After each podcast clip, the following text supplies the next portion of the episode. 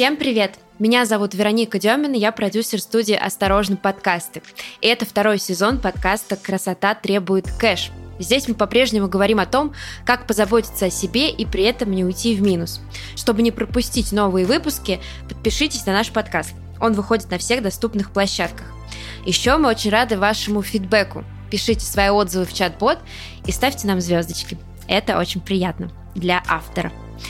109 лет назад, в 1913 году, был открыт первый из витаминов – витамин А. Мы про витамины очень любим говорить в этом подкасте и знаем, что вам тоже интересен этот вопрос.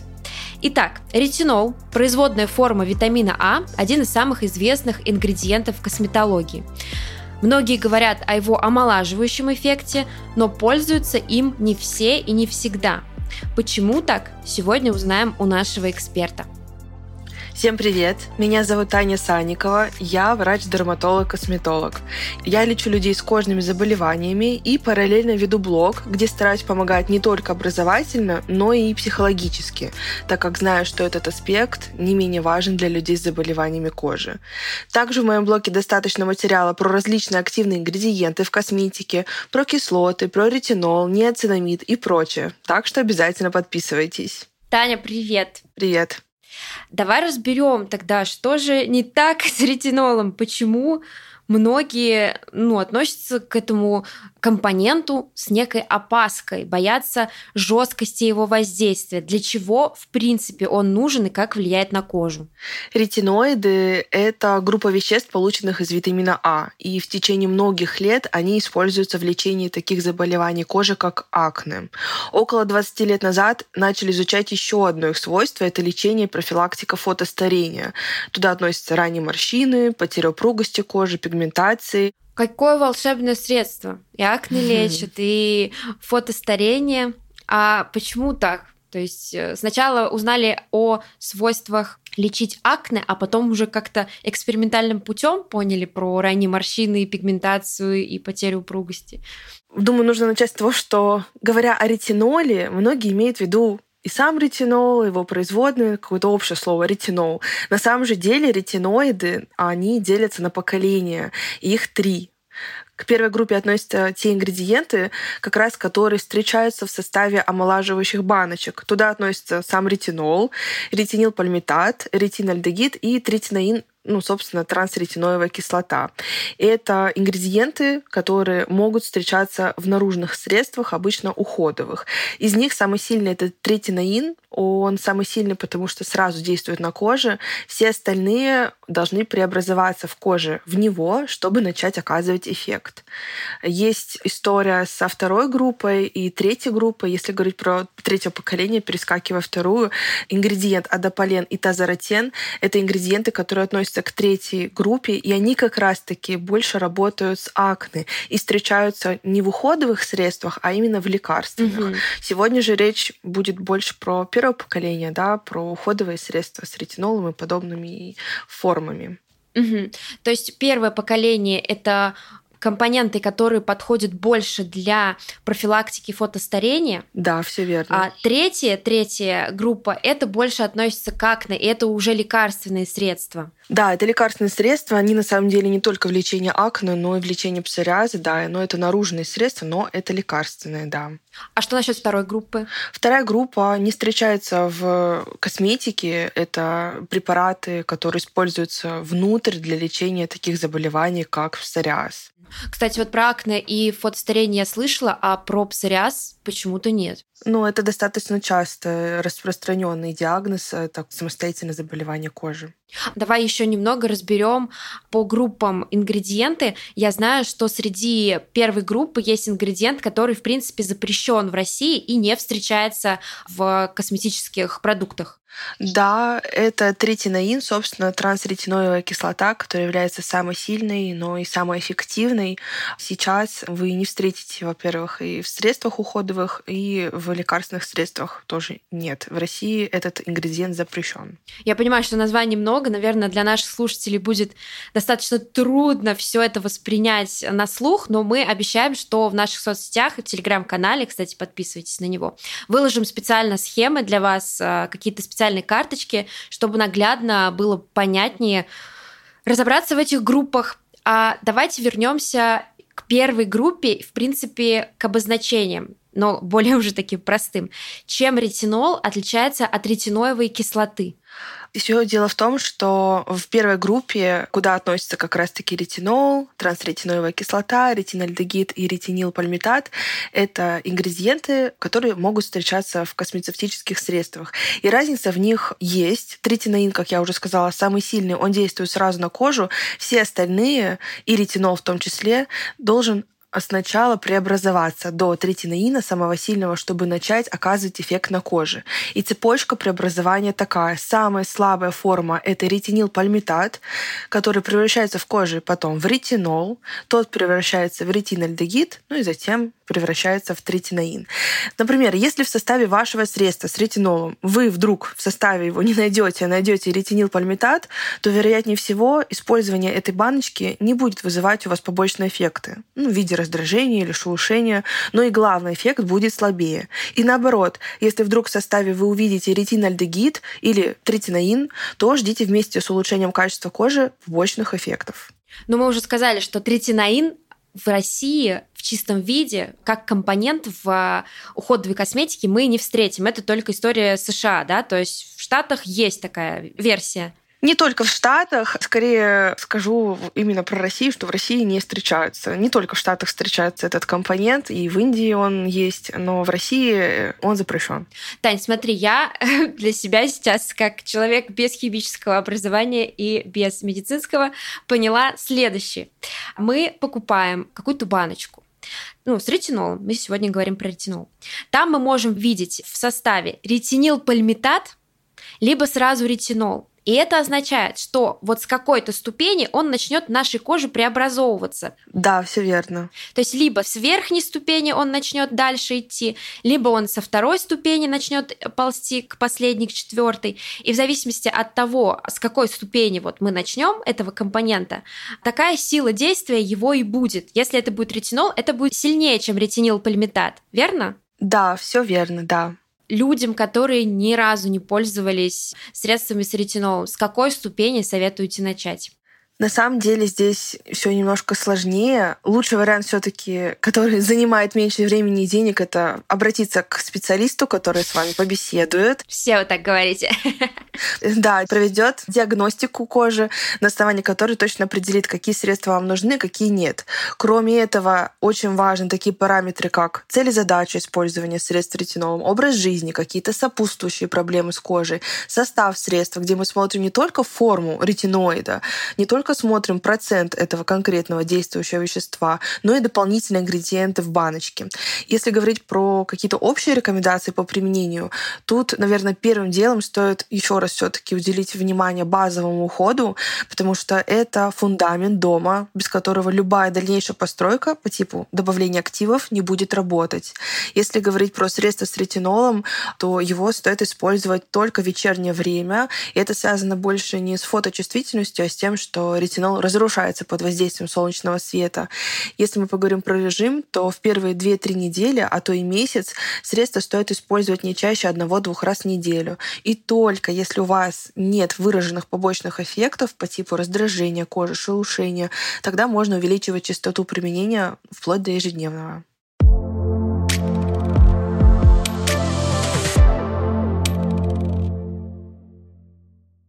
Если начать знакомство с ретинолом заочно, читать отзывы, смотреть, какие продукты выходят, но это такой суперстар в косметологии. То есть все о нем говорят, ретинол, вау, как ты сказала, применять его лучше вечером, а так вот в принципе можно использовать для профилактики этот компонент. Или уже вот если есть какие-то изменения кожи, которые бы хотелось исправить, только в этом случае. Или все-таки можно для профилактики? Ну, сразу скажу, что если вам, допустим, 40 плюс лет, и у вас есть статичные морщины, то использование средств ретинолом, какими бы эффективными эти ингредиенты не были, они не уберут ваши морщины. Какого-то четко рекомендованного возраста, с которого стоит применять эти средства, нет. В среднем это возраст 25 плюс лет, но больше мы отталкиваемся все-таки не от возраста, а от показаний и состояния кожи. А какие-то, может быть, есть э, жесткие противопоказания, кому, ну, прям вообще нельзя косметику с витамином А? Первое противопоказание – это беременность и период лактации грудного скармливания. Повышение риска возникновения мутации у плода и врожденных пороков доказано у таких препаратов, как изотретинаин – это, например, ракутан, который применяется внутрь для лечения акне. Что касается применения наружных средств, тут ведется дискуссия, и несмотря на то, что по многочисленным исследованиям некоторые средства с ретиноидами наружные не оказывают тератогенного эффекта, все равно применять их не стоит. Это связано с тем, что по этическим соображениям на беременных исследования проводить затруднительно. Есть еще противопоказания, это нахождение под прямыми солнечными лучами. На сегодняшний день не установлено, что наружные средства с ретиноидами могут повышать чувствительность кожи к солнышку, но на практике это не так. То есть такая относительная фоточувствительность все таки будет, и это связано в первую очередь с истончением верхнего слоя кожи, эпидермиса. И третий, это, наверное, даже не противопоказание, а больше с осторожностью стоит применять такие средства людям, у которых очень чувствительная кожа, и людям, которые страдают атопическим дерматитом, особенно если он у вас в периоде обострения. Порой бывают просто люди, у которых не замечены, не выражены вот именно такие признаки, которые ты описала, все равно боятся ретинола. Вот давай перечислим какие-то такие прям топ мифов, такая мифология в интернете, которые ходят по ретинол, из-за которых иногда этот компонент избегают. Первый, наверное, миф о том, что он истончает кожу, и это очень плохо. Хотя на самом деле тут я бы поспорила, потому что ретинол и подобные формы действительно истончают кожу, истончают верхний слой, эпидермис, что неплохо, это наоборот плюс. Более того, утолщают средний слой кожи, дерму, где есть коллагеновые волокна, эластиновые волокна, гиалуроновая кислота. В молодом возрасте у нас, в общем-то, верхний слой кожи сам по себе тоненький, а дерма толстая. А вот как раз-таки с возрастом все меняется и становится иначе. С возрастом верхний слой утолщается, а дерма утоньшается, и это ведет к морщинам и потере упругости. Вот как раз-таки ретинол действительно истончает верхний слой кожи, это плюс номер один, и утолщает дерму, где есть коллагеновые волокна, это плюс два. Поэтому этого бояться не стоит. Наверное, второе, это связано с тем, что ретинол нельзя использовать летом, хотя на самом деле это не так. Вы можете использовать средства с ретинолом летом, просто более ответственно подходить к защите от солнышка. Третье, это, наверное, по поводу беременности, то, что, в принципе, я проговорила. Люди очень боятся использовать какие-то средства, препараты на основе витамина А, потому что боятся каких-то отдаленных даже проблем, мутации плода или какие-то врожденные пороки. Отдаленных проблем не будет, это точно, но про беременность и период лактации я, в принципе, уже сказала. Что будет, если применять ретинол каждый день утром и вечером? Допустим, давай возьмем сыворотку с ретинолом, вот даже летом, начать применять каждый день, резко влететь и даже не менять как-то дозировки. Ну, вдруг кто-то не знает, такое тоже может быть. Мы все-таки говорим о чем-то общем, потому что сыворотка с ретинолом мне не говорит ни о чем. Мне нужно взглянуть на ее состав, посмотреть, какое там действующее вещество, какой процент этого действующего вещества, если он указан. Если не указан, мы смотрим на его место в составе. Чем ближе к началу состава ретинол или подобные ему средства, тем больше его процент, тем более эффективное средство, но и более выраженные могут быть побочные эффекты. Я не рекомендую новичкам начинать с каких-то огромных процентов. Я рекомендую начать с чего-то более щадящего, использовать более регулярно, чем использовать что-то более агрессивное. А сколько процентов начинать? Если говорить про ретинол, 0,2-0,3 процента вполне себе достаточно. И не всегда производители указывают эти проценты на баночке, поэтому мы смотрим на состав место его в составе. Лучше использовать регулярнее что-то более щадящее, чем использовать какое-то агрессивное средство раз там, в две недели, и эти две недели остальные ждать, пока кожа восстановится.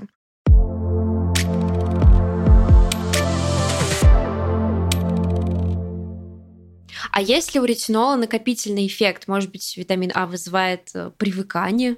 Эффект привыкания на коже могут вызвать наружные антибиотики, наружные гормональные средства. К ретинолу и его формам привыкания нет, и средства с ретинолом можно использовать на постоянной основе круглогодично. То есть даже перерывов не делать? Да, это делать не обязательно. Ну, про процентное соотношение для новичков, в принципе, понятно. Давайте тогда выделим прям такие шаги, как выбрать работающее средство с ретинолом для новичка, вот для меня, вот условно, потому что я никогда не пользовалась, но хочу. Мы смотрим на состав средства и находим действующий ингредиент, например, ретинол. Далее смотрим на его процент, если это указано на баночке. Как я уже сказала, в противном случае мы смотрим на его место в составе. Чем ближе к началу состава ретинол, тем больше его процент, тем более эффективное средство, ну и более выраженные могут быть побочные эффекты. Смотрим на процент 0,2, 0,3, 0,4 вполне себе достаточно для новичка. Помним, что эффект от применения мы ждем не через неделю и даже не через две, а через 12 недель. Это 3 месяца регулярного использования. Ого, ну в принципе, по-моему, с кислотами то же самое сразу они не покажут яркого эффекта. Да, да, все верно. Активные ингредиенты далеко не все дают такой прям вау-эффект за пару недель. Обычно коже нужно время. Очень важно применять SPF-средства во время курса витамина А. Что тебе есть добавить про использование ретинола летом?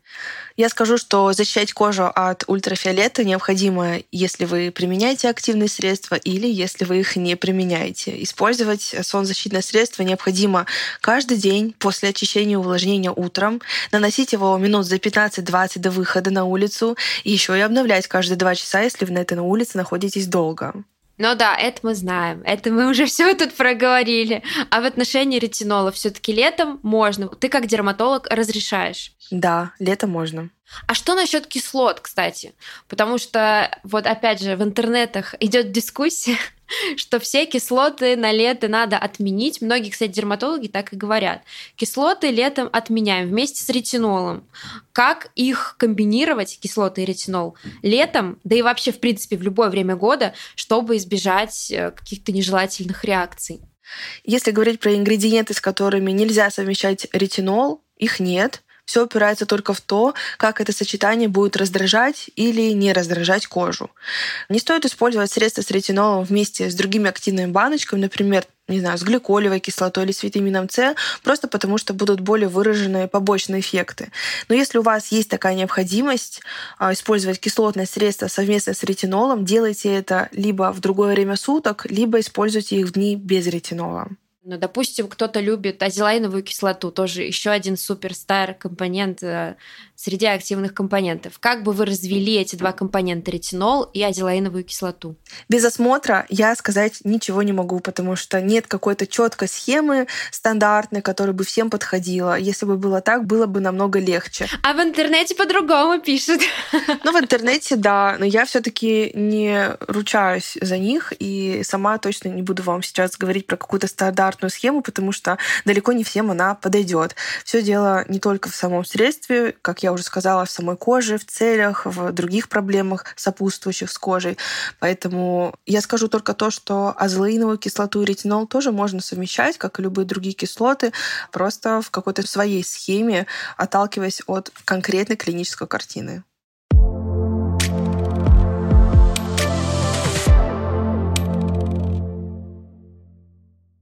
Все-таки ретинол показан не всем. А еще он может, кстати, кому-то не зайти и не понравиться.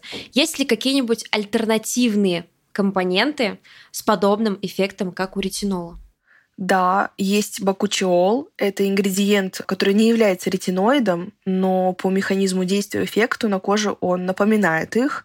При этом он не вызывает раздражения и поэтому больше подходит чувствительной коже.